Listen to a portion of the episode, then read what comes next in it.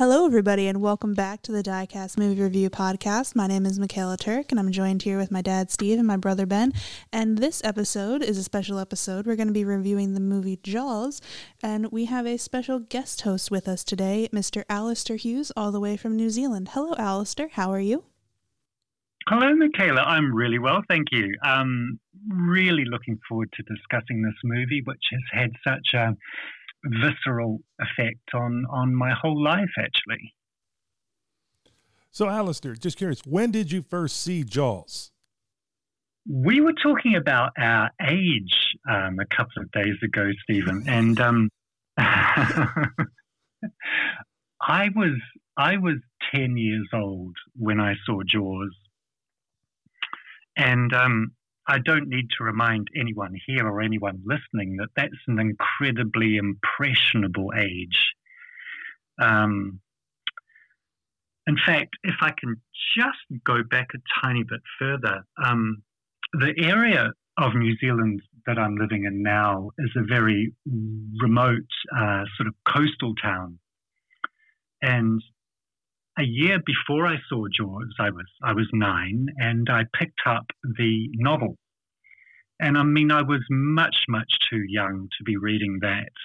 And I read, I think it's the first chapter where Chrissy is killed, much the same way as the um, as as the movie.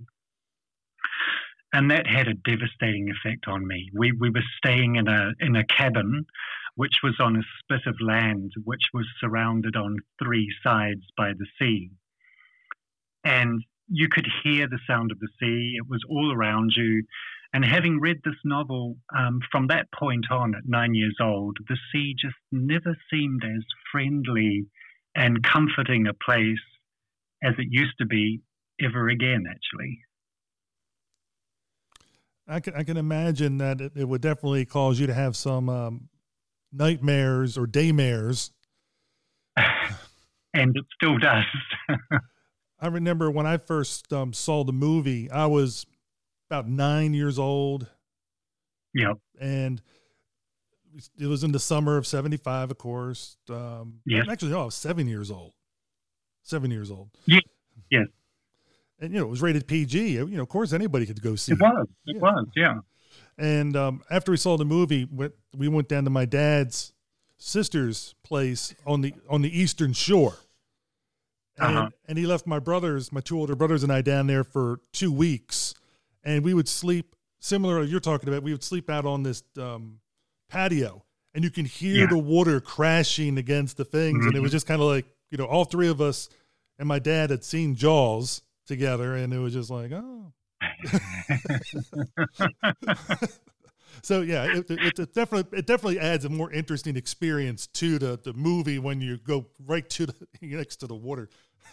It does, it does, and, and the and the um, weird thing is, um, it's completely changed now. But but back then, uh, in New Zealand, we usually had to wait about a year before an international film would actually make it here. So I say that I picked up the, the novel, like everyone knew about this film, which was breaking box office records and having people collapse and screaming fits and everything. I mean, everyone knew about the film, but it wasn't until the middle of that year that, that the film actually arrived. And it was similar to my experience of uh, Star Wars, for, for example. I feel that I had seen every possible photograph, read every possible review, heard every little bit of music associated with the film before I finally got to see it. Um, so the excitement was being whipped up. I mean, um, the holiday that I told you about just then was the school holidays in January of that year. And by the time we all went back to school, Jaws was just about all that anybody could talk about, even though nobody had actually seen the film. So, um, yeah, living in New Zealand can, can, can be weird sometimes. But I guess you didn't have too too long to wait at all. Well, that you know, sometimes you're just lucky, and um, I don't I don't know. I've seen it at, at that age. I don't know if it's luck or not, but it definitely. I definitely didn't go out far from the shore um, um, during those two weeks, even though my brother was like, "Oh, it's okay," and my eldest brother, being the um, the um, the mischievous one, Rick, he even bought me a yellow yeah. raft. oh, that's evil. And he said, "Come on, the water's fine." I wouldn't put it by. I wouldn't put it by one of them having a fake fin that just wanted me to go out there and the other one swim at me from the pier. oh, that's a that's a part of the film that always cracks me up. But um, I, I will never forget actually sitting in the cinema and seeing the film. Sorry, Stephen, it's only now that I finally get round to answering your question. actually sitting in, in the cinema and seeing the film. Um, it, it struck me for, for lots of reasons. Maybe the first one being that it was the first scary film that I'd ever seen in a cinema. I mean, as I say, I was only 10 years old, and, and my experience uh, before then of scary movies was staying up late to watch an old black and white Universal or Hammer uh, movie on uh, t- TV, all by myself usually, and in my pajamas or something like that. So actually seeing Jaws, I was in a huge cinema full of adults who were screaming at all of the parts that you would expect people to scream at. And I mean, it was it was almost an overwhelming experience. It was it was a cinema experience that I'd never had before, and um, I guess as we know in retrospect, um, it changed cinema going not just for us who saw Jaws, but for the whole world, really, in terms of the summer blockbuster and all the things that it that it altered. You know, we can get to that later. But um, as well as people being terrified, I, I also remember as a ten-year-old kid that it was the first naked woman that I'd ever seen on screen, um, which I think had an equal impact on me.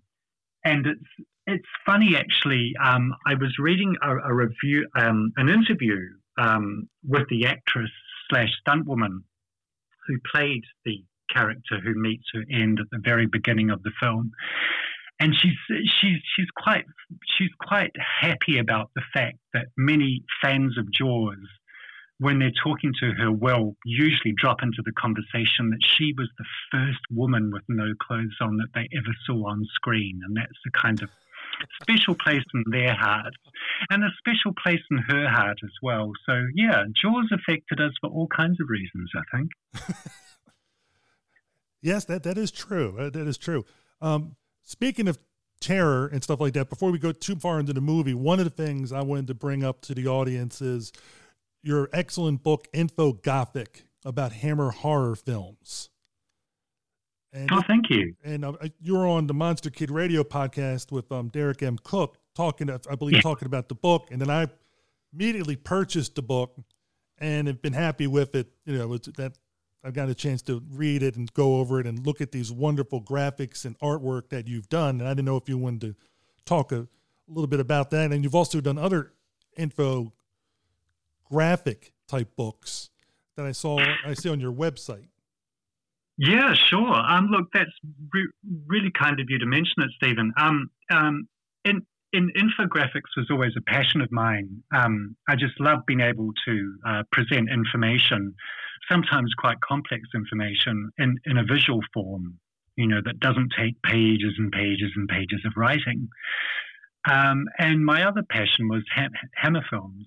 So being able to combine the two was kind of like a dream come true. Um, and I mean, let's be perfectly honest. Many, many scholarly people have written about hammer films. It's, it's, it would be very hard to write something that hasn't already been written. So this was a kind of original way of presenting the information. So um, I make my living as a writer and an illustrator and a graphic designer. So actually combining those three things um, enabled me to put it all together and do something like uh, Infogothic. So it took up a couple of years of my life. Um, it was a large project, as you can probably imagine, because not only was I writing and researching, but I was also illustrating and designing as well. um, I was always kind of aware that it would have probably a very niche market, that it's like a, a subset of a subset of a subset of um, interest. But um, to my to my really pleasant surprise, the response to it has actually been really, really lovely. Um, people seem to have got it, seem to have got what I was trying to um, do, and um, seem to be quite quite happy, as you were saying earlier, just to to lose themselves for a few minutes or so, just trawling through some of the graphics, looking at the information, tracing my line of thought, connecting films and actors and and plot lines. Um, so it gave me a huge amount of pleasure putting it all together. Um, I didn't I didn't see much of my wife for those two years, but she was really encouraging as she as she always is. And um, the fact that people seem to like it, yeah, just makes me extremely happy. It was definitely good. And uh, for those that are interested in it, Infogothic is available on Amazon. And um, I'm not sure any other. Is it available in like Barnes and Nobles or anything else?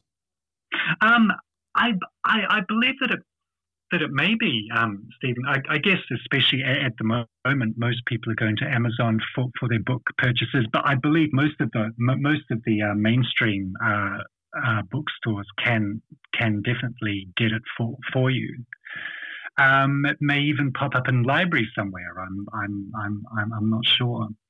But um, I'm actually working on an infographic for another book at, at the moment, which is about um, the TV shows of Chris Carter, who of course did the X Files, Millennium, and everything else. And I was asked to write a chapter about a TV show called Harsh Realm, which I didn't even know existed. It only lasted about nine episodes or something like that anyway, I watched the show and I hated it. And I thought, well, how am I going to write about this? I've got no interest in it whatsoever. And then I thought, well, why don't I see if the if the publisher will let me do an infographic if I can approach it that way? And fortunately, they were on board. So um, I'm doing that at the moment, based very much on the style of something that was an in infogothic. So it's not only fun, but it can also get you around writing something that you might not particularly want to write about. Well, that's what I like about it is that it, it combines both. You, know, you have the visual, you have the the, the, the statistics sometimes, or the the, um, descriptions, and you can put the two yeah. together. And especially if you've seen those movies before, or in the case of the X Files, the TV show, and yeah. you're able to put those things together, and then you can go to it. Or if you've never seen it before, it does give you, I think, a, a good little idea of what that of what you're going into in that particular movie. And for some people, it might be like, oh, you know, I'm going to try and watch that movie. Yeah, great. I mean, you know, if that's if that's how it makes people think, then then as far as I'm concerned, the um job is done. I'd be I'd be extremely happy, definitely. And I believe your your website is shorelinecreative.co.nz. That's Correct. Yes, it's called Shoreline Creative because, as I mentioned, I I, I live by the sea. Um, when I when I mentioned the the earlier story about me being on holiday and picking up the novel of Jaws at age nine, um, the other thing that affected me on that holiday was that I looked around this amazing place that we were staying, and I said to myself, one day I want to live here.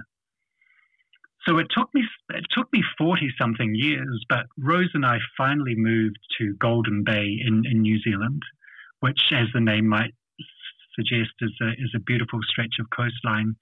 We finally made it here two two two years ago. So obviously, the name Shoreline Creative, the name of my business, reflects the area that I'm very lucky to live in. Great, and um, I'm going to turn it back to Michaela to see. I think she's going to play the trailer for us for the movie, and then we're going to get into the movie proper. I know we, Fantastic. I know we've all been looking forward to this because you and I have seen it before, and the reason I didn't ask Michaela and Ben because they saw it for the first time for this review.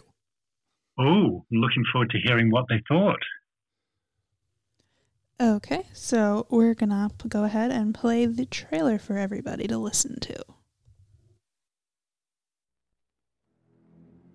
Creature alive today who has survived millions of years of evolution.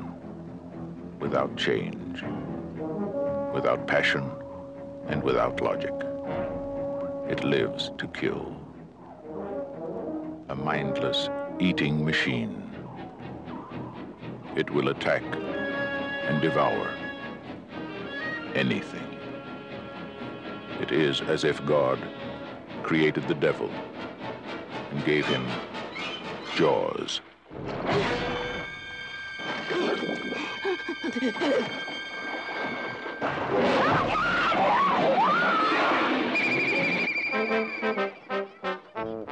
This is Universal's extraordinary motion picture version of Peter Benchley's best-selling novel, Jaws. I just found out that a girl got killed here last week. And you knew it. You knew there was a shark out there. You knew it was dangerous, but you let people go swimming anyway.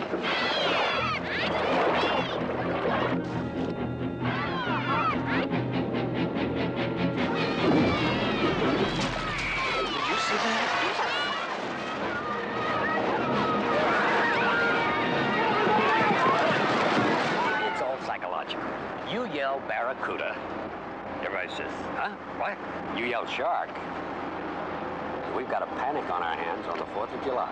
Is it true that most people get attacked by sharks in three feet of water, about 10 feet from the beach? Yeah. What we are dealing with here is a perfect engine, uh, an eating machine. We're not only going to have to close the beach, we're going to have to hire somebody to kill the shark. Bad fish. But I'll catch him and kill him. Did you hear your father? This shark, swallow you whole. You're gonna need a bigger boat. That's a 20 footer. 25.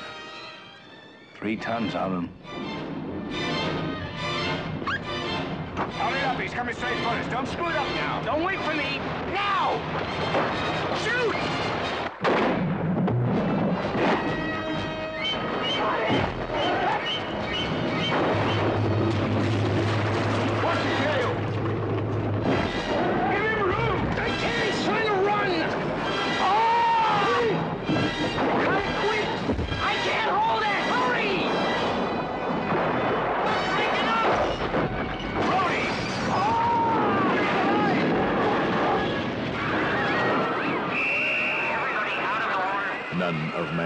Fantasies of evil can compare with the reality of Jaws. Roy Scheider, Robert Shaw, Richard Dreyfuss, Jaws. See it before you go swimming.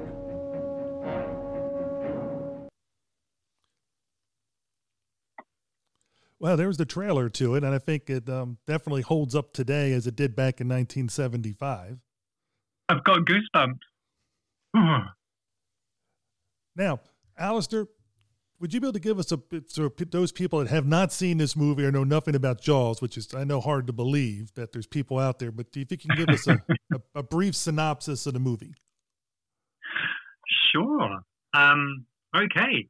Um, basically, uh, a police chief um, and his family have moved to New York, from New York to um, an island resort called um, Amity. And he's fairly new to, to, to the island and probably expecting a quieter sort of existence. But he has reckoned without the fact that um, a very, very large, a 25 foot long great white has decided to make the waters around the island its hunting ground. When people start disappearing, um, the responsibility falls on the police chief to try and keep the island safe.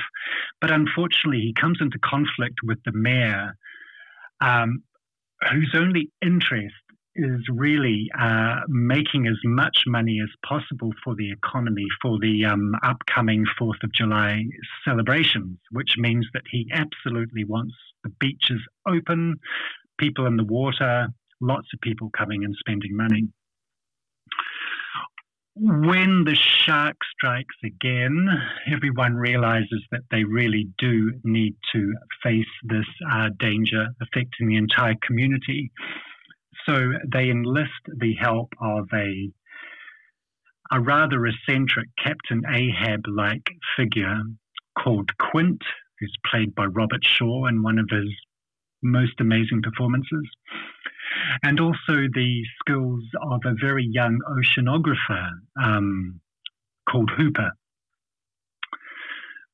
These three men, persuaded by Quint, decide that uh, their best chance of overcoming this terror from the ocean is to sail out on uh, a very small boat called the Orca to try and take on the shark in the open sea and uh, end its menace once and for all.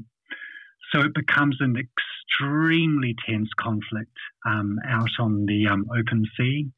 And um, I guess, no, I'm not going to say how, how the film ends. I'm not going to say who survives and who doesn't. It's, it's all part of the pleasure of watching the film. But um, yes, this is a film from 1975, Steven Spielberg's second cinematic film, and um, in my opinion at least, an absolute classic that everyone should see.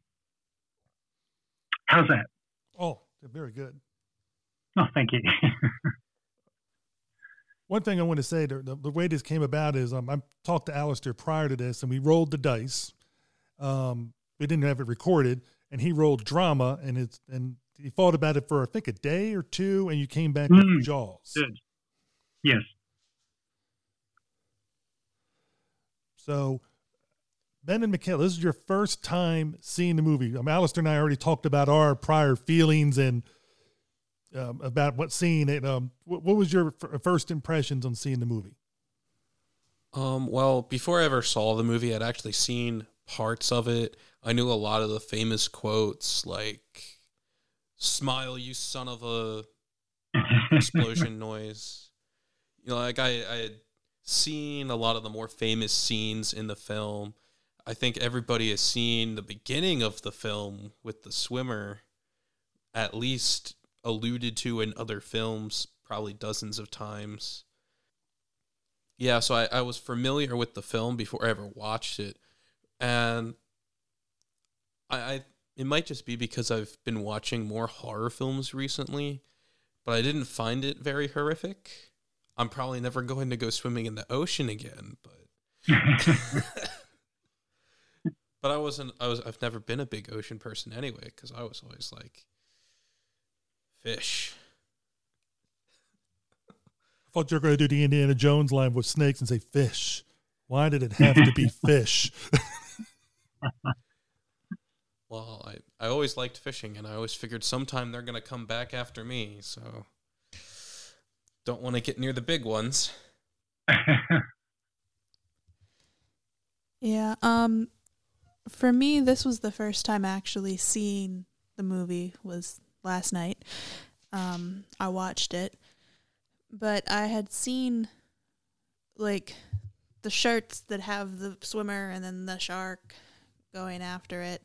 Actually, my favorite version of the that shirt is it's a sea turtle and then it's a shark made up of like plastic straw things, and instead of jaws, it says straws across it. And so that's that's my favorite version of that shirt.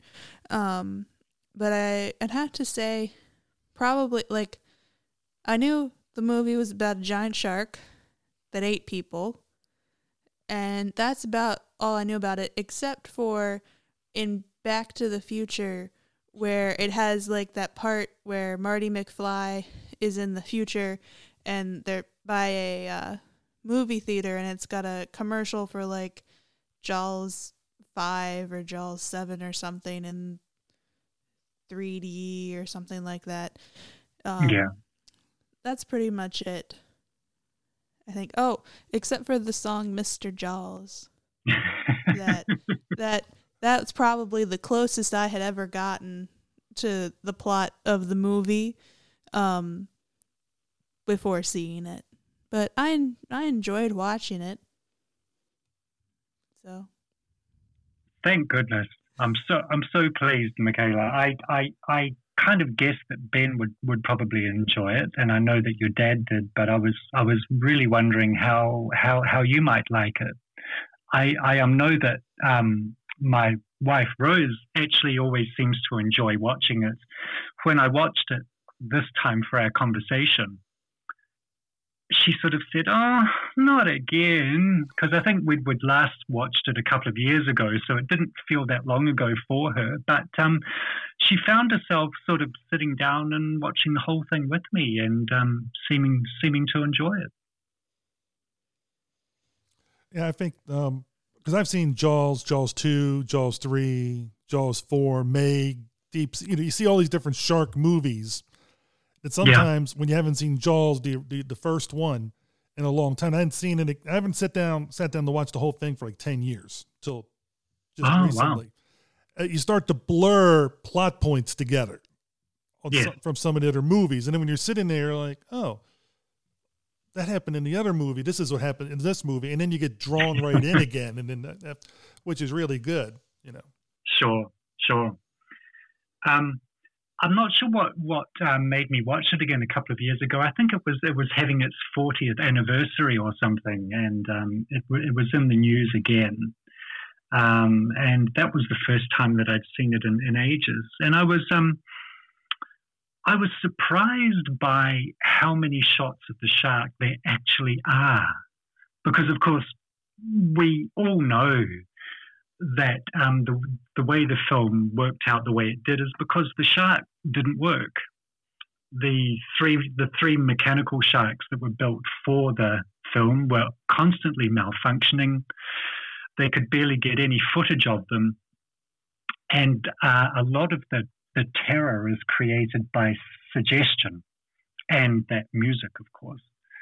Um, but yeah, I was kind of pleasantly surprised by the number of shots where you do see the shark, or you at least see something just under the surface of the water, and uh, that's enough to do it for me, I think. I agree, and um, it's. I always like the scenes where you see the um, uh, the yellow barrels. Yeah, the yellow barrels um, floating in the water, and, and just and just you know, there's the shark. Or when um, the scene where the guys are on the pier and the pier gets pulled out, and you see the pier turning very slowly as the shark's coming back to get the guy that was on the pier that's now in the water. And will he make it or not? You know, your tension's rising, and you don't see the shark at all. All you see exactly. is the chain going out, the pier going out, and then the pier turning around great. Yes, I mean it, it's it, it's perfectly done because not not not only can can you see where the shark is, but because of what it is actually pulling through the water, it gives an impression of power and size and immensity without you actually having to see the creature itself. And I think I think that's incredibly clever. But um, to go back to the very beginning of the film, I think the scene that I always find the most ha- harrowing is Chrissy's death. Um, just watching that poor woman being pulled across the surface of the sea, first one direction and then the other, and her performance, those absolutely horrifying screams, um, without seeing any any impression of the shark at all. That's an absolutely terrifying scene, and um, I think a lot of it is down to her performance. Yeah, one of the scenes that I found the most powerful with the shark was the one where all the people were on the beach and the one kid was like throwing stick stick out for his dog. Oh yes. And then the last time you just know that the dog didn't come back and yeah. you never see what happened to the dog but you know that it was probably the shark that got it, and then you see the shark go and get the little kid, and it was yeah. like, whoa. Yeah, you do see yeah. the the stick that the dog was chasing, just kind of bobbing along in the water before he goes for the child.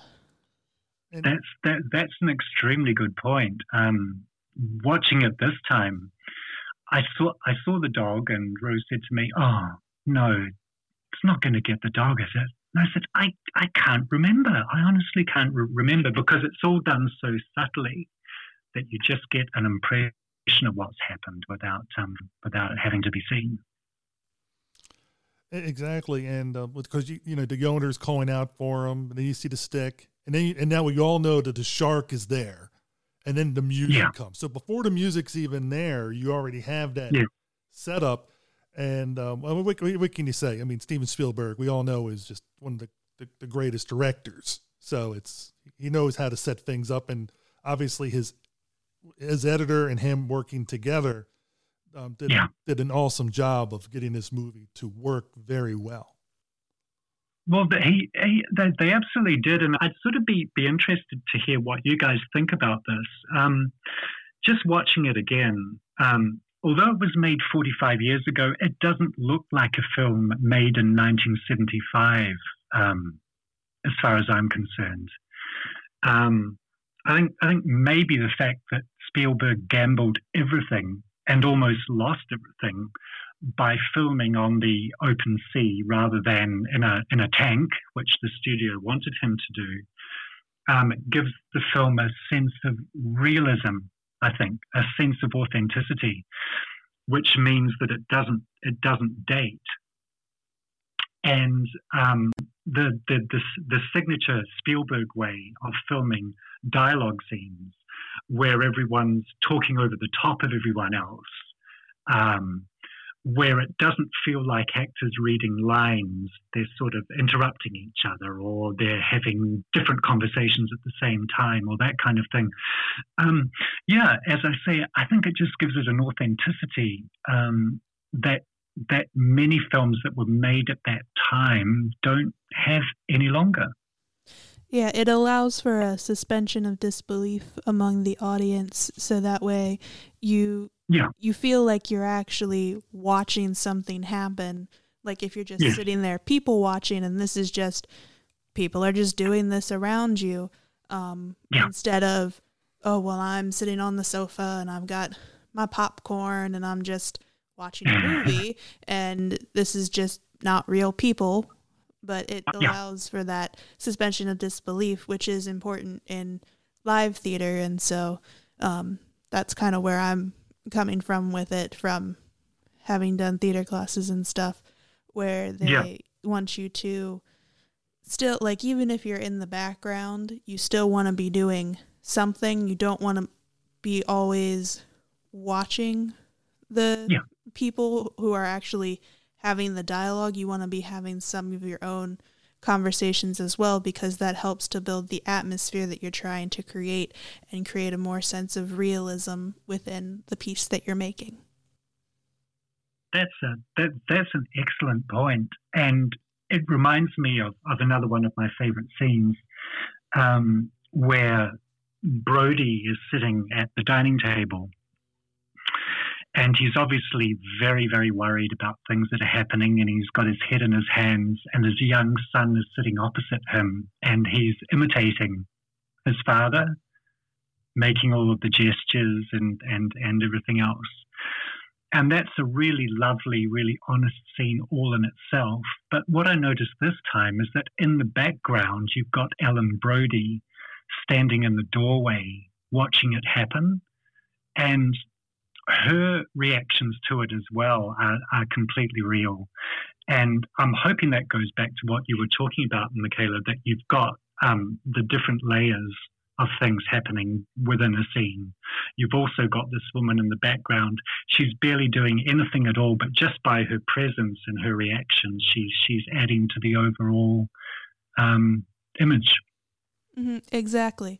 Um, another example would be when, at the very beginning, when Brody goes to the uh, supply store to get the materials to make the beached closed signs uh, after the first death of uh, Chrissy. Um, you have people like still there's like a marching band practicing there's people still doing other things there's people even in the store buying things or talking yeah. at the cashier the cash register. So there's still they've created a whole actual town. It's just mm. you're seeing it as if you were following Brody around. and so That's it creates the sense of realism within the movie. One thing I Yeah. wanted, one thing I wanted to add to that is that both those scenes, especially the one you're talking about with Brody and his child, because I told them I was Hmm. talking with Kayla and I were watching. Ben joined us for a second time watch. I said, "Oh, Yeah. that's, that's just a great scene because you can see where Brody starts to realize his child's watching him, and then starts to change it to make it more humorous." The sad thing is, of scenes like that in a lot of movies nowadays, they don't take the time to do. They don't hire enough extras, or Mhm. are people just to say a line or two just to make it more realistic, or they don't spend the time to let that father son relationship, which develop or show Yeah. in the movie. And I think that those are the things that are missing in modern films for for the most part. And that's why when you're talking about this movie dating, I, I look at it as not being dated, but I can see how things that were done in the 70s which, Mm. which we used to be a lot different than they are done nowadays. Because in the seventies, they would take a lot of films would take those time, take that time, and be a little bit more of a slower pace. Yes. But they Yeah. build everything up, and then when they get it's in, movies like this, which they pay it off extremely well, you're you're Sure. it rewards the audience for having that patience in the movie. Where nowadays everything seems to be the more rat-a-ta, you know, where they want Yeah. everything to go really fast. Yeah, sure, sure. Um, yeah, I mean that's a that's a that's a great point as well. And and I've just thought of one other thing which makes the film feel very real to me, and that is that none of our leading men look like um, Hollywood leading men. They're relatively ordinary looking people. Um, I mean, they are amazing actors. Um, I I actually am fans of all three of them from other films that they've done, but by no means are they matinee idols. Um, they are men who look like exactly what they're supposed to be. They look like a police chief. They look like a rich kid oceanographer, and they look like a, a barely sane old crusty sea captain. Um, and and I, and I really appreciate that. I mean, Robert Shaw, who is actually, particularly in his earlier films, is a very good-looking man, but even does that thing with his tooth where he takes his front tooth out, and and you sort of that just adds to the realism of the character. This is someone who doesn't care what he looks like; he's just there to do one thing. Yeah, I was actually gonna mention that, and then I was when I was also looking up things about the especially those three actors. Yeah. Also, they have like very ordinary heights. Like, I believe Robert Shaw's five ten, Richard Dreyfuss I think was five nine or five ten, and Mhm. uh, Roy Scheider. Roy Scheider was five nine, and that's Yeah. like, extraordinarily average. And then I was Yeah. thinking like a lot of other films that were coming out in the seventies and then especially in the eighties, they were using more like people that looked like bodybuilders for male leads. Yeah. Yeah. Or Exactly. ones that had like the flowier blonde hair and the chiseled jaw and that kind of thing. Mhm. And I was kind of like, there, there's really nobody like that in this film where Yes. these all just look like regular people. And then the people in the town, although some of them are kind of cheesy, they're they're like regular people where you're Yeah, like, oh, I could see that guy going there and eating his cereal on the pier in the morning, or hmm that could be the mayor of my town, kind of thing. And I think that goes Ben. That goes back to the '70s. A lot of the movies in the '70s, like Dog Day Afternoon, and hmm uh, trying to think of a couple others off the top, but the, the French Connection. They had non-traditionally, uh, non-traditional actors like the '60s, the Yeah. '50s. Everybody was all good looking, and it switched again. Now there are still films with extremely good-looking actors in them, Robert Redford, Paul Newman, and, you know, The Sting, Mhm. and things like that. But the '70s were known as more as a, a realistic type movies. Was you know, Yeah, and the pacing- Exactly.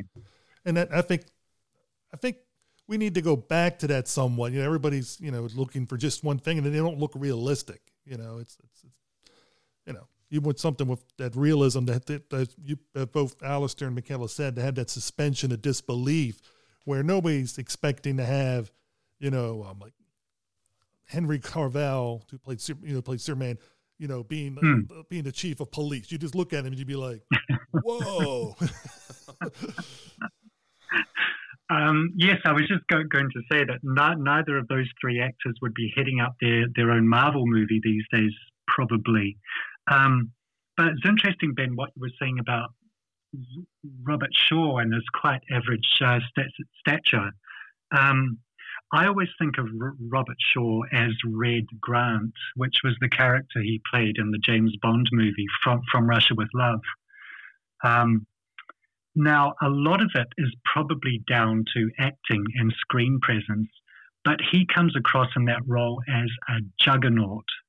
He comes across as someone you do not want to mess with.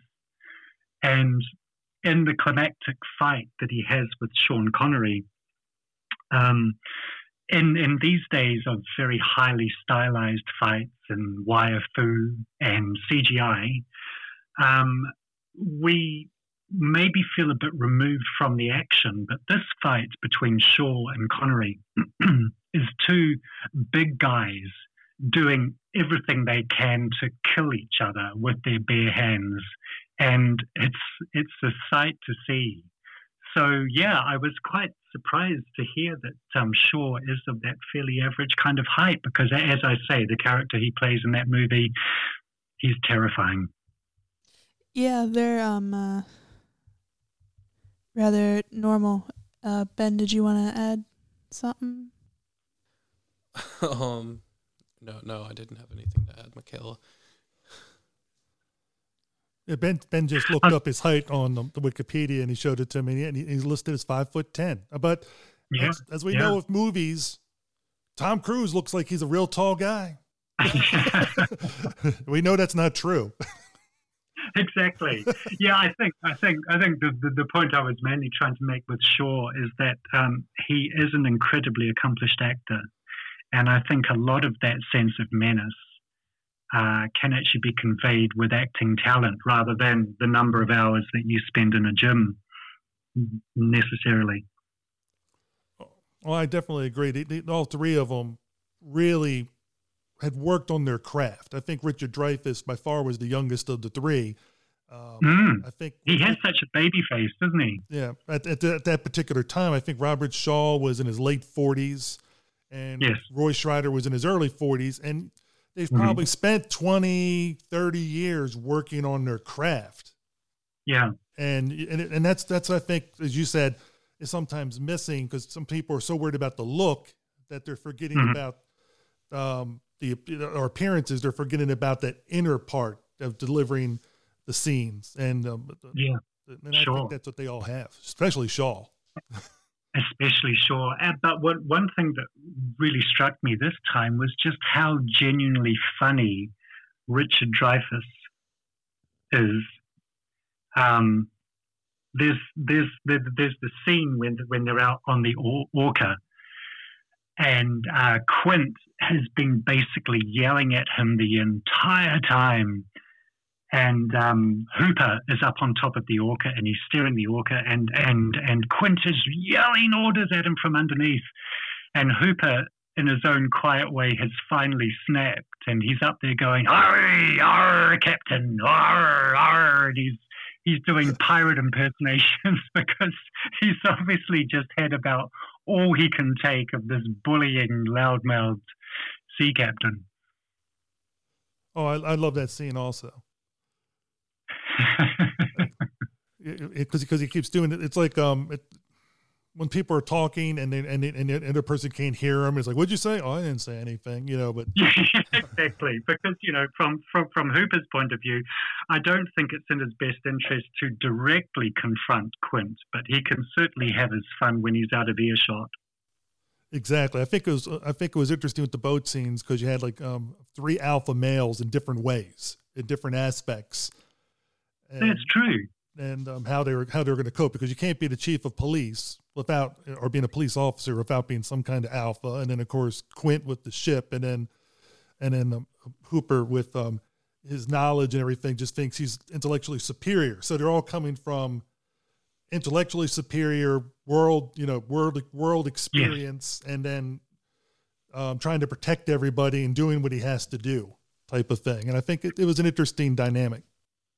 That's that's that's really that's really well put, and I think I think that all crystallizes in that wonderful scene um, when they're below decks, uh, just leading up to uh, the Indianapolis speech, where they're comparing scars, and yes. it seems that Hooper and, and Quint finally bond over their legs. They're going to drink to each other's legs, and then they start singing and and I think it was also during the making of the film that it was at that point when they when they filmed that scene and you had those three actors interacting so wonderfully with each other that Spielberg realized that he might actually have a good film on his hands.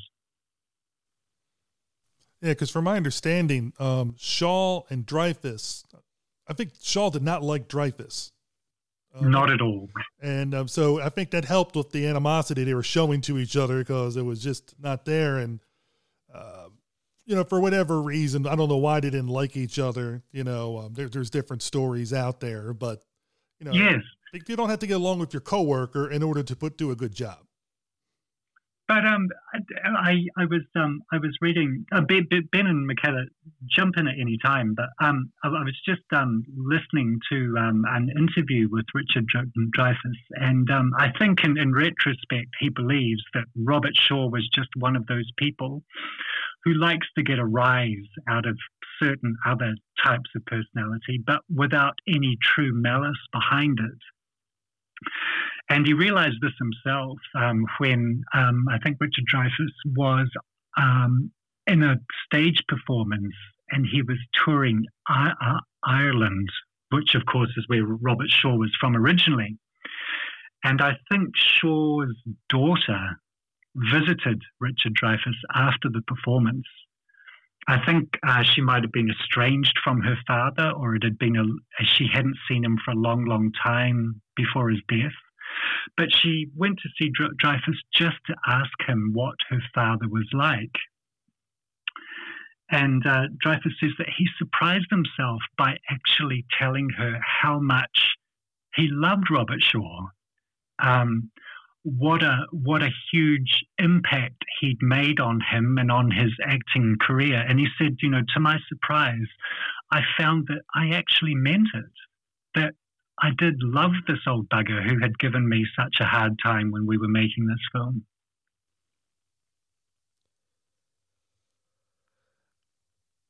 Yeah, and from from what I understand, a lot of the actors that were actually, especially these main three, either weren't the first person Steven Spielberg had thought of for the role, or yeah, I believe Richard Dreyfuss had had originally said like no, because yeah. he had just been in another film. Mm-hmm. I think he had said that it was in Canada in one of the making of documentaries and then he was watching it and he was like oh my god i think i did a terrible job in this one. I might as well take this job while i still have offers. Yes. Yes.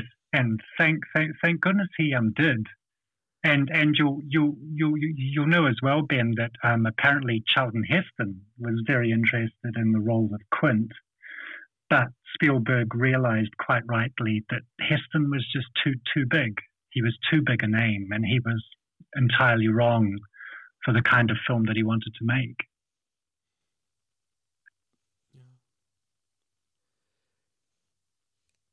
I'm pausing to give them two a chance to say something, and then they look at me. Yeah, sure. well, um, M- M- Michaela, I wonder if I could uh, uh ask you a question. Um, Steve, Stephen knows I was quite concerned about what what you might have thought about the movie because watching it this time, especially, um, I was aware that it is a bit of a boys' movie. It's three, three, three, three guys being three guys out on the sea. Um, you have Ellen Brody, who's a wonderful character, and I wish we saw an awful lot more of her. But from a female point of view, I just wonder what what does the film actually have from from your point of view that you that you latched onto that you m- might have enjoyed? I um more so latched onto the special effects and technical aspects part of it because that's what yeah. I majored in in college. Um, right. So for me, I really enjoyed the uh, fake blood and different effects that people had when they were dying and the how they showed the impact of the shark without the shark actually being there and then Yeah. when they did have the shark how they were kind of showing that and that's more so i guess what i found mostly enjoyable about the movie was how they were Yeah. showing that while at the same time not necessarily showing the shark because I just found the like the buoys, the uh barrels, and barrels. stuff just to be hysterical. And I Uh-huh. liked how the jaws, the shark used those to kind of taunt the guys on the boat and Yes. I just thought it was funny kind of how Yeah. he was doing that. At least that's Yeah, that's that- my that- perspective of it. Yeah, that's a that's a good point. It's almost as if as if this dumb, so-called dumb animal knows exactly what it's doing uh, to get a, a, a reaction from the people it's hunting. But um, for, for, for what you were saying about this suggesting of, of the shark, I, I have to go back to that opening scene and just wondering what it was like for that actress being pulled through the water by, I think it was 10 men, uh, pulling her on a harness with um, ropes or cables un- under the water just to get that snapping backwards and forwards kind of motion. And in fact, you know, her screams are just so realistic that some people thought she had actually injured herself, that she'd broken a rib or something, and that she's crying out in pain. And during the filming, they just didn't re- realize. But apparently, that's not the case. It's her performance. So I'm really, really glad to hear that. It, that, that scene was definitely one that set the whole tone for the for the movie, you know, because you knew you knew the danger that was going on there. And ha- having said like I hadn't seen the film in a while, I forgot that there was a guy that fell asleep drunk on the beach with her. I just remembered her. Yeah. when I was watching it, and she ran off with the guy to go skinny dipping, and he passes out on the beach. I was thinking, That's right. I forgot all about this guy. I mean, yes. I think that's about the most fortunate uh, incident of passing out that, that anyone anyone could possibly hope for. I think. Yeah, because I remember, um, well, I think it was Michaela said, "Why are you going out to help her?" "Because he passed out." And I'm thinking, I was thinking to myself, "I'll just add to the body count." Yeah. Well, yeah, e- exactly. Um, I, I I was doing a lot of swimming in the ocean this this past summer. Our, our summer ended in, in March, and I was swimming further and further out from from the shore um, with, uh, with with Rose. And to be perfectly honest, thanks to this film, I'm never never comfortable being too far out from shore, you know, by, by, by myself. But I had Rose with me and we were kind of egging each other on. So we'd swim out past the 200 meter marker, uh, which doesn't sound like much, but when you're out there and you look back, you know, the beach looks a long, long way away. And um, we decided that we'd extend how far we were going. So we'd start by going five strokes out from the 200 meter marker and then back again, and then 10, and then 15, and then 20. And um, I actually said to Rose, which wasn't very sensitive of me, but we were floating out there, and I said, you know, if something was to happen, if, if something was to come for us, you know that I'd only have to outswim you.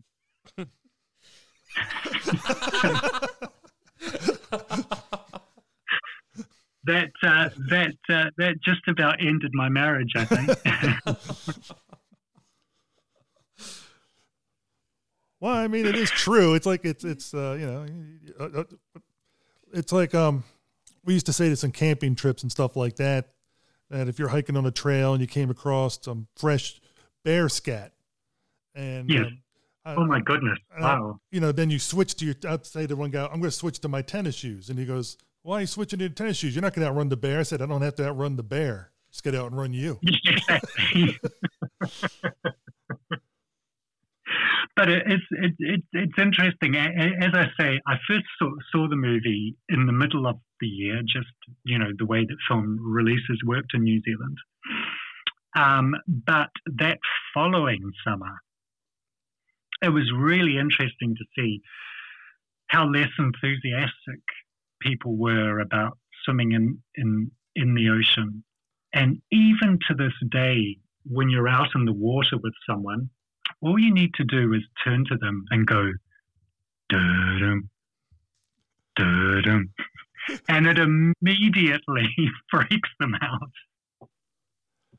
I mean, this movie's been out for 45 years and it still has that staying power, that's that scare factor that, and because the John Williams score is just that impressive. I think without John Williams doing that particular score, this movie, I think Spielberg, Spielberg said it himself, would only be half as successful. I think I think he's he's he's ab- absolutely right. It, it's such a it's such a primal uh, such a primal driving churning sound um, that for many people I think for, for all of us perhaps it represents the shark far better than any animatronic uh, creature ever ever could.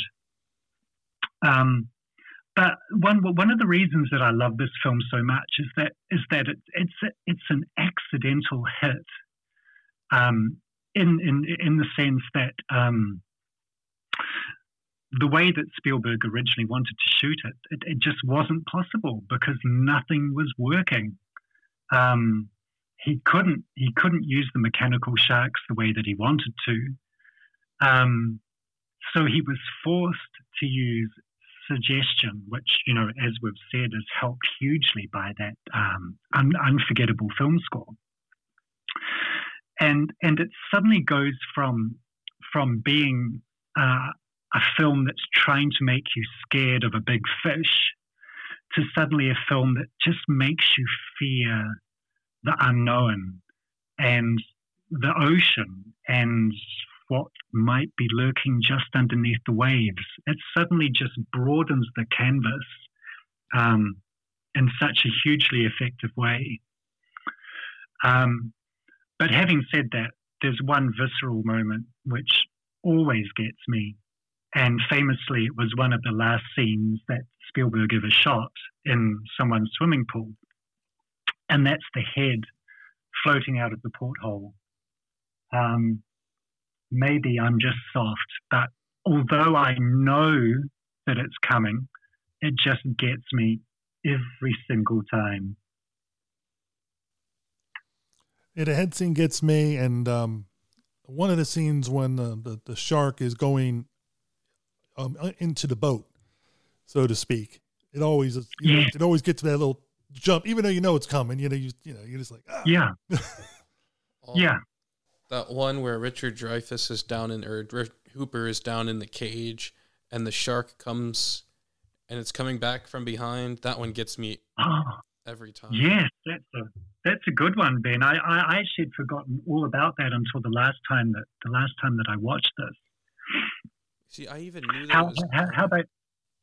Oh, like I had watched the film once. I think it was this Monday, and mm-hmm. then I watched it again last night with Michaela and my dad, and the whole time I was thinking, "Oh, I'm not gonna get scared by this a second time. it's not gonna get me." And then, sure enough, I was holding a bowl in my hand, and I almost dropped it. I can confirm he did almost drop the bowl. Fantastic. I, I think I think Steven Spielberg would be very happy about that. But how, how about you, Michaela? You said you found it uh, uh, amusing. Were, were there any moments that got you that made you jump? Um, I think the one that I remember most that like made me, I guess, jump was when um, what was it? Brody was going back into the boat after the shark shark had really started to like attack them and like the boat was really really sinking at this point. Yes. And yes. like I could I could tell that the shark was going to come in through the wall, but it's still it's one of those things it's like you know it's going to come because yeah. that's the logical next step of where the shark's going to come in, but it still Exactly. gets you when it pops out because it's like I was expecting it, but I wasn't at the same time because you Yeah. just have like if you're so into the movie and watching it, you still have that knee jerk reaction of, "Oh no, there's a shark in my face." when there's no real shark there. But yeah. Yeah. And that was Yeah, that was that's the, right. I'm sorry, that was the scene I was referring to too, where the shark came in, and it always it always gets me. Yeah, um, I, I think I think it, it says a lot about Spielberg's uh, skill as an as an editor. I think it, it can just be a matter of a frame either way as to how effective um, a scare like that can can can, can actually be. Um, but but but just going back to what I was saying about accidentals, um, we were talking about Ron and Va- Valerie Taylor and the footage that they got of the real sharks. Um, famously, I think they had planned to put a little person into a sort of down cage and lower that into the waves so that when the sharks appeared, the shark would look so much larger. Um, well, it ended up that they had to dro- they, they had the cage in the water without anyone in it. Um, for reasons which I forget why, but I think it had something to do with the ferocity of the, of the sharks that, that particular day. So you've got that amazing scene of that shark partially trapped in the in in the cage which Hooper has just managed to escape from. And the shark is thrashing around and it's destroying this metal cage. Um, when they saw that back at the studio, they they they were almost in tears because, of course, Hooper needed to be in that cage because the script had been written that Hooper was going to be killed. He was going to be killed by by, by the shark. But because the footage was so good, um, and I'm sure that you, you guys may know this, that kind of forced Spielberg to have to rewrite the script so that he could keep that footage in. So he rewrote it so that Hooper manages to escape. The shark destroys the cage, and then, of course, Hooper reappears at the very end of the film. And I think the fact that Richard Dreyfuss was such a likable character, um, that just gives everyone that kind of boost, that kind of positive uplift, which I think the film really needs, um, and it and it adds to the overall quality of the film.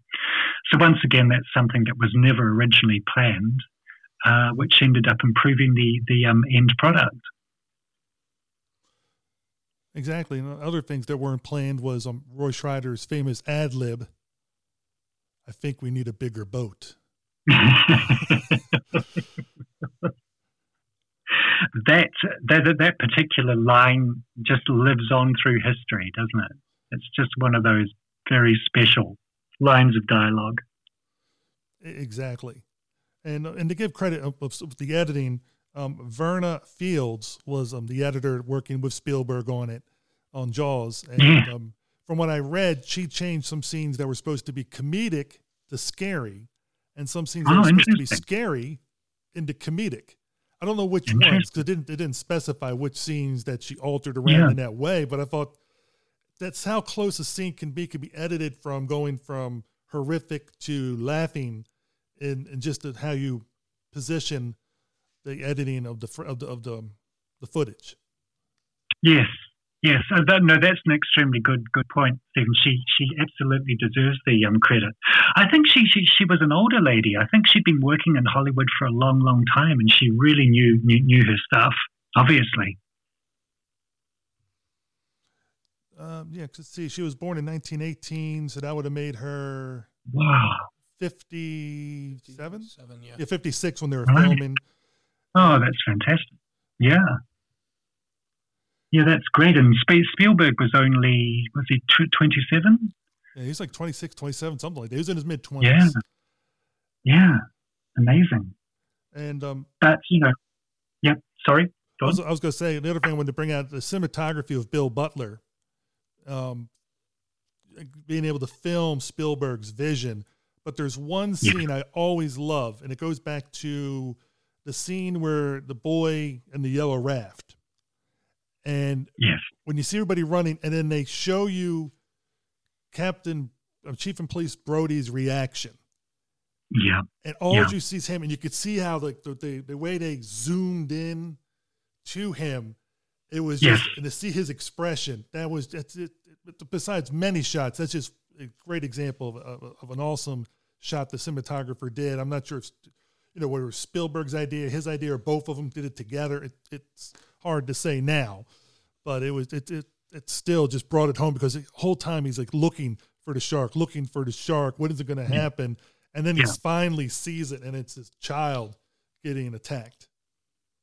It's a, it's it's an absolutely amazing shot, and um, I'm not sure of uh, of the um, technical details. Maybe Ben or Michaela know, but um, I think it's a technique that was used by Hitchcock, where you simultaneously zoom in, but at the same time you're doing something else with the camera lens, which means that you're zooming into the main subject, but the background remains stationary it's difficult to describe, and I wish I'd done a bit more reading. But um, yeah, it's a very, very effective te- te- technique, and of course, Sh- Scheider's um, performance, the expression on his face, it just says it all, doesn't it? Oh, I agree. It definitely does, and it's just it's one of those parts that a lot of people don't remember. But when you're watching it again on repeated viewing, um, I think like like you said it very well when the, the the Brody and his son were reacting with the facial expressions, and he was mimicking it at the dinner table. That this time you Yeah. realized Mrs. Brody was looking in and her reactions, and then you're starting to pay attention to the um, the supporting players of that scene and see their Exactly. reactions, and that really is Yeah. something cool. Yeah, yeah. And um, it, it, it's funny. I guess now, now, now that I now that I'm older and maybe a bit more sentimental, I find myself feeling sorry for the shark. I, I, I don't know if that if that uh, if that means I have issues, but um, the shark's just being the shark. Really, the shark's just doing what sharks do. Um, it's the shark's home environment. Um, so, as much as I love that final scene where Spielberg makes you wait for, is it five or six shots before he finally hits the air c- cylinder and the poor old shark go, go, go, goes up? I mean, that's just so beautifully done and drawn out so that when it finally happens, that's what they call a punch the air moment. That's um, and I and I and I, I believe people did cheer when I saw it in in, in the um in, in, in the cinema all those decades ago. But at the same time, these days, I just have a tiny little bit of regret for the shark. So um, yeah, perhaps it's a good thing to be able to see both sides. I mean, imagine how different it would have been if the if he had done the '70s thing and made it a downer ending and had the shark actually Yeah. get him. Yeah. Imagine how much different that would have made the whole movie. or, or, or even if Hooper had been in that cage and um, as as per the original script.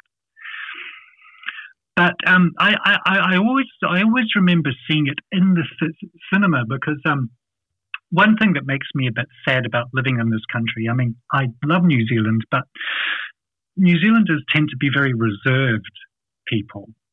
I mean, they, they only ever get excited at rugby matches they only ever express um, emotion in large groups when the All Blacks win. But back in the 70s, I think it must have been a bit different. And, and I just remember the cinema audience going absolutely crazy. And as I say, just the fact that everyone cheered and applauded at, at the very end of the film, things like that just make it a, make it a bit more special. Our, um, our our audience is still a lot more expressive in, in, in the states, or has has has that changed? I think that's heavily dependent on what film it is and like how many Yeah. people are there. Because Mhm. usually, if it's not a very filled theater, I find that audiences don't really do much except just watch it and maybe eat popcorn yeah. or something. But if it's like uh, Avengers, what was it, Infinity War, where all the characters started disappearing, Mhm. people were Yeah. like screaming in that. Yeah, there were people. Um, you can hear them crying as the different characters turned to dust. Yep. yes. But comedies, I think, when you're watching a comedy at a at a movie theater and everybody's into it, everybody's laughing. And, and actually, Mm-hmm. sometimes it'll st- a joke that might not land normally if you're watching it at home will Uh-huh. land because you're with the crowd and everybody's into it. It- As you are if at a sporting event or whatever, when Yeah. you're there and you get that mass experience and everything's going for your team and your or your way in Yeah. the movie, it is. I, I think that still holds true. Um, but yeah, there are. But it depends on how when, when the move when you see the movie. Like if it's on its first weekend, I think you get more of a crowd reaction. If it's been out a month, you're going to get less likely to have a big crowd reaction because there's going to be less of a crowd. Sure, sure. Yeah, yeah. I've um in in the in in in, in the distant past I've I've gone to the cinema to see some of the Star Trek films and wondered why the audience was so incredibly responsive and sort of worked out afterwards that because the movie's just opened the cinema's obviously packed with Star Trek fans with Trekkies so of course they're going to be uh, responding so so much more to everything that's um, happening on screen. But but but it, really makes the movie going experience, and and as lots of people have said in the past, um, Spielberg is a is a absolute arch manipulator of people's emotions in his movies. And I don't mean that in a sinister way. I just mean that he's very, very good at what he does to elicit the response from an audience, you know, the exact one that he's looking for, taking you straight from a laugh to a scream to back again. And um, yeah, I think this is really apparent in uh, Jaws. Agreed. You know, it, it, it- we're all nodding our heads, which is great for an audio podcast. Like, oh, yeah. oh, good. I mean, you can hear me because my rock's in the head, you know, making movement, but the rest of them are silent. I'm, I'm, I'm, I'm so used to people disagreeing with me. I can imagine the three of you sitting there shaking your heads or rolling your eyes. So it's good to know that you're nodding. Yes. That's good. Oh, we would let oh, they would let you know they weren't agreeing with you. They, they- trust me, they, oh, they Good, have there's, they're, they they if they don't like something, they tell you right away. In a Well, well, polite actually, way. Can, can, can, can, can I ask the three of you then, what, what, what didn't you like about the film? I'd have to say probably the only thing that I didn't really like was at the very, very end, you didn't Mhm. get to see them come back into the town and like Ah, see yeah. the people's reaction to the death of the shark. Yes. And I have to say that's probably the only thing I didn't really like with the Hmm. movie was I didn't feel that closure from it, if you will. Yeah. Yeah. Um, Sure. yeah, no, she- that's a that's a good point.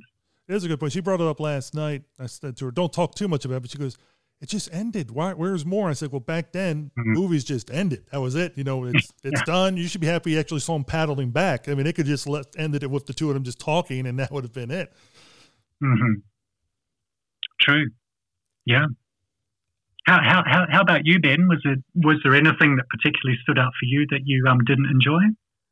I would say I kind of realized why they did it this way, but I didn't like the scene where I think her name was like Mrs. Kintner, whose son had Yeah. gotten eaten by the shark when she slapped uh, Hmm.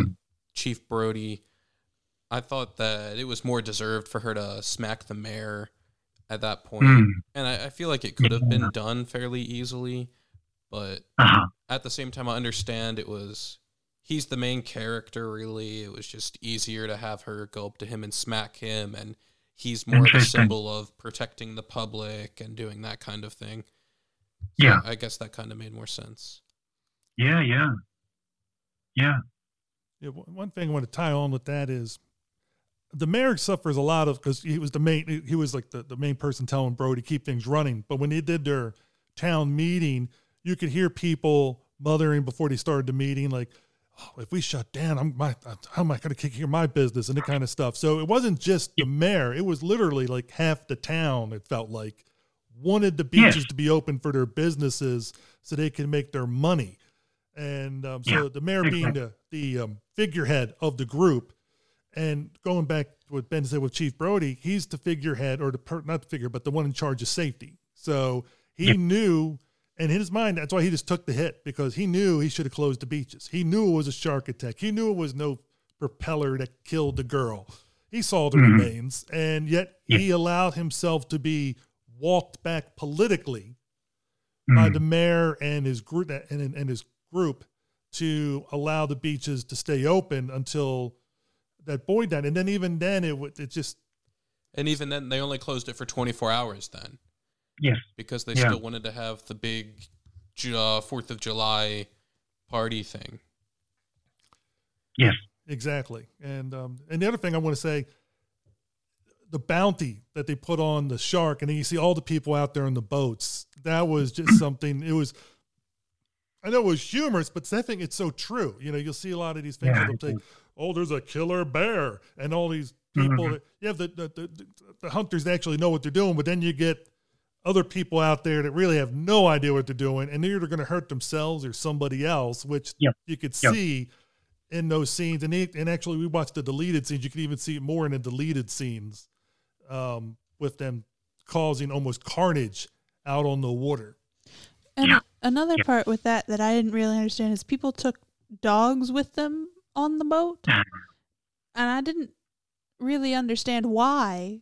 It's not mm-hmm. like they could really do anything Fetch. to a shark. Yeah. That's true. And I, like, thought, I thought Alice, I thought you were about to say, "Fetch the shark! Go get him, boy! Go get him!" Now I feel bad for that tiger shark. I mean, it was just minding mm. its own business, and all of a sudden, like a horde of people started shooting at it in the water and going after it. Yeah, yeah. Yeah, these are these are the. Th- I think maybe we do live in slightly more in, in, enlightened times. Maybe it isn't just me. You do, you do now think more about the animals and what they've had to go through to be in a film now. And yeah, you're, you're absolutely right, Ben. I, I actually felt for, for the tiger shark as well.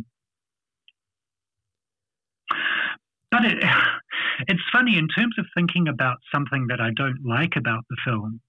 Um, I must be very heavily biased. I I struggle to think of something, and I think I'd probably just have to come down to the thing which was very much of its time, and that is that I just wish there were more significant roles for women.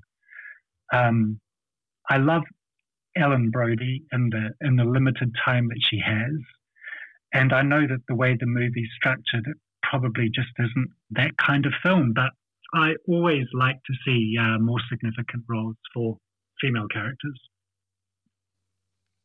Yeah, there there's definitely um, lack of minority rep, um, representation. I think there was, mm, sure. there was, a, there was a, a, deputy who showed up for the Fourth of July thing who was an African American male. I don't think I saw anybody else besides him. Good point.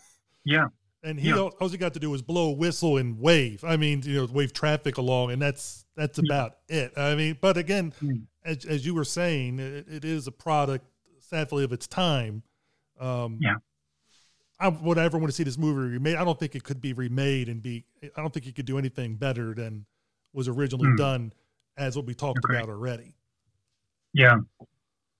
Yeah, agreed. I think just because, as we've said, so much of it is accidental, uh, I, I, don't think you could re- re- reproduce that. They definitely got a lot out of their budget for this film. Mm, sure. Oh, they, they killed the budget. He was given three million and spent nine million. It was just uh, you know, it just because it shot was like um 50 it was, it was 55 days originally was supposed to have for shooting and went like almost 100 days over because of the elements yes. the mechanical effects was three million dollars and a nine million dollar budget was towards special effects and um, i don't know what the stars were paid but it was uh, But then again, it made, according to Wikipedia, 470 million. I, I think they turned a Yeah. profit. Yeah. And then the other Yeah, they, they, they absolutely did. I believe they were on like a tight You- you haven't timeline gone in? with it, weren't they? Because of Yeah. uh, there was Yeah. like a writer's strike or something. That's that, that's absolutely right, and they also wanted to to to catch the wave uh, that the novel had cre- cre- created. They wanted to get the film out there while the novel was still popular. Um, I mean, from from from, from what I've seen and read of Steven Spielberg, I, I I I like him. I think he's one of the genuine good guys in Ho- Ho- Hollywood. Um, so I think the story behind the film is just as enjoyable for me as the movie itself sometimes, and that you've got this man who's completely out of his depth, literally and figuratively. He has all the odds against him, but against all odds, he he uh, triumphs, and that and that just makes the film even more rewarding as far as I'm concerned. Oh, I agree with you. It's um, I, Spielberg. I look at it from Jaws, I think up to Schindler's List, or right around that time, are a lot of my favorite Spielberg films. And then, Yeah. for me, I mean, after that, not it, it's it's very hit and miss. Sure. you yeah. know. Agreed. But uh, a lot of uh, filmmakers go through that. They'll have that creative period of some of them, it's just a very small period of time of just a couple years. Yeah. Other people, it's 10, 15, 20 years. And that eventually either times change, tastes change, and either Mhm. us, the, the person who's making the films. It's hard to say. Um, not Yeah. everybody's always able to keep doing. I mean, I mean, how can you keep doing um, blockbuster after blockbuster or great film after great film? It's it's it's, it's extremely difficult. Yeah, I mean, which he actually managed to um, do for, for, for a long time. But um, yeah, it's just not possible to keep that up in, indefinitely. But one well, one of the things that I love most about this movie is that um, before Jaws, um, the movies that everyone talked about were almost never what we call genre films they were never, with a few tiny exceptions, they they were never the horror films, the science fiction films, the fantasy films. When when, when Jaws ca- came along, even though I'm saying it's a drama, and because of what you just said, Stephen, about the scene with the town coming together, I think that kind of proves my point to a certain extent. So although I'm saying it's a drama, I think Jaws is very much a genre movie as well. So in 1975, that film was the biggest thing ever.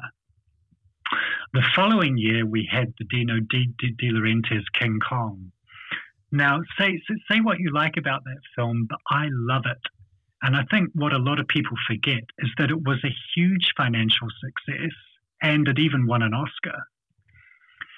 Then the year after that, you had a little thing called Star Wars, which made a little bit of a ripple.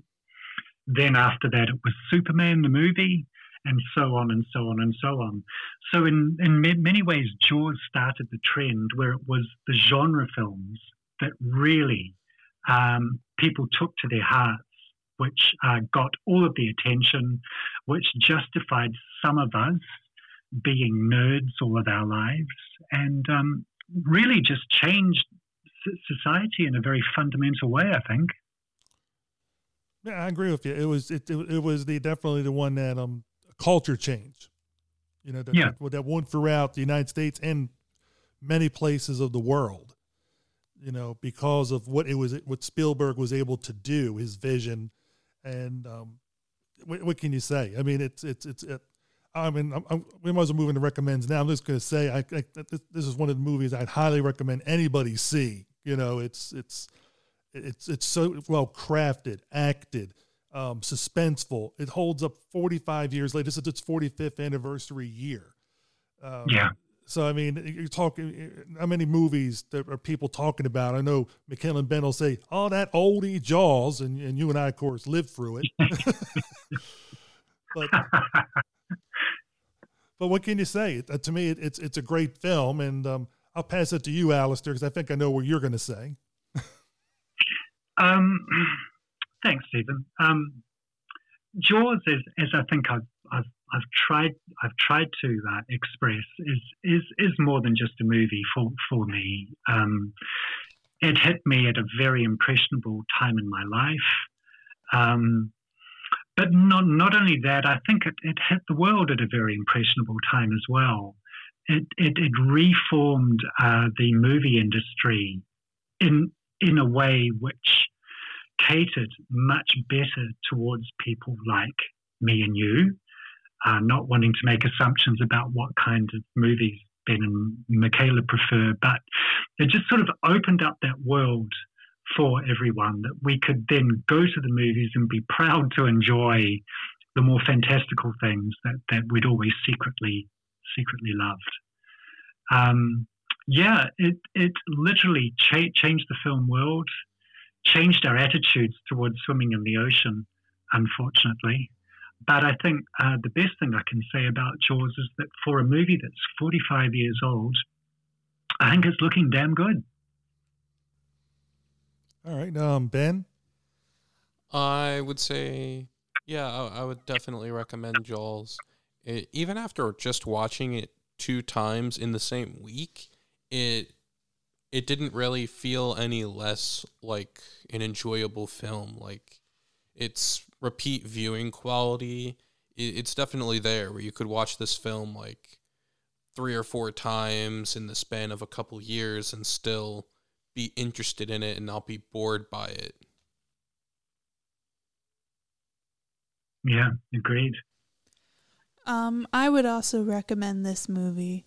Um, yay! Hmm. I said yay. Oh.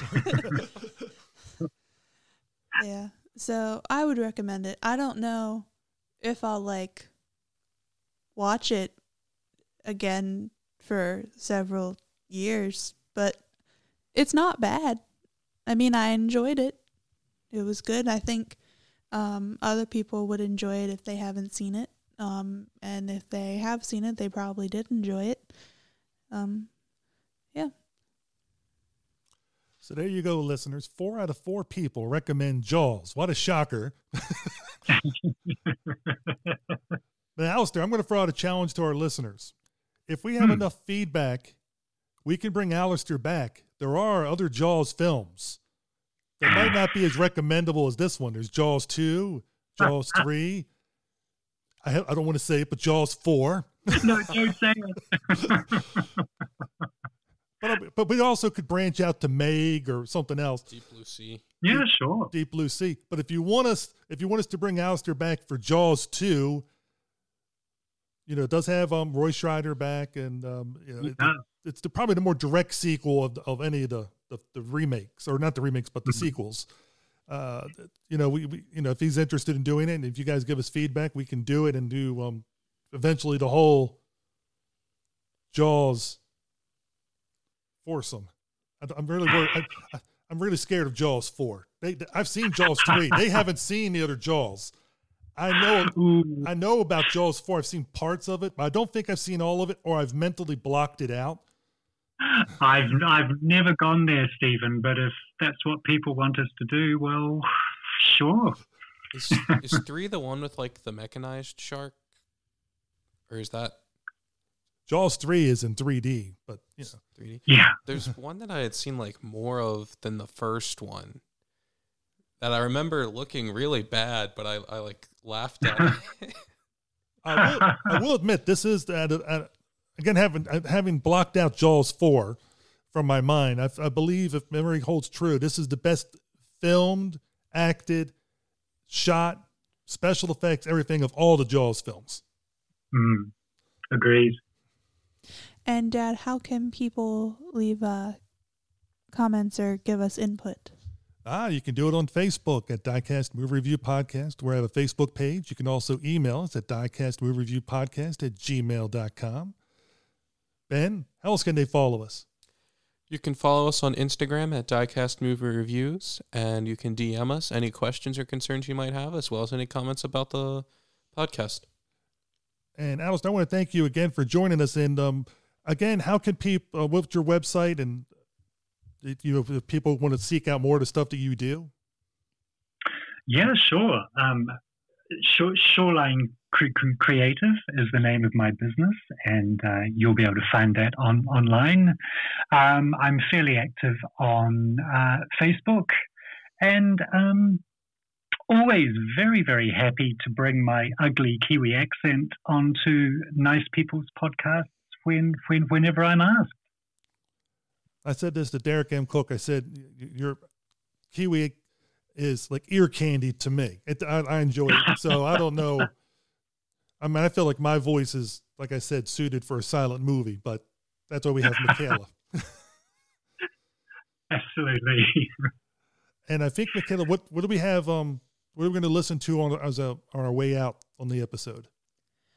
Well, we wanted to thank everybody for listening to this episode, and as you follow it to the end, we do have a special treat in the form of Mr. Jaws.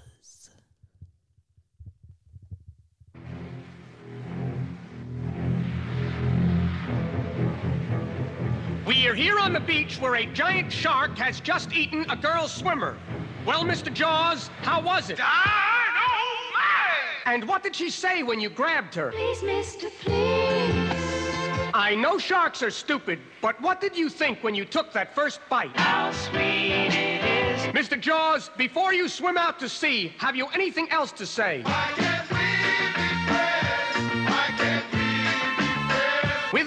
Is the local sheriff. Sheriff Brody, the shark will be back for lunch. What do you intend to do? Do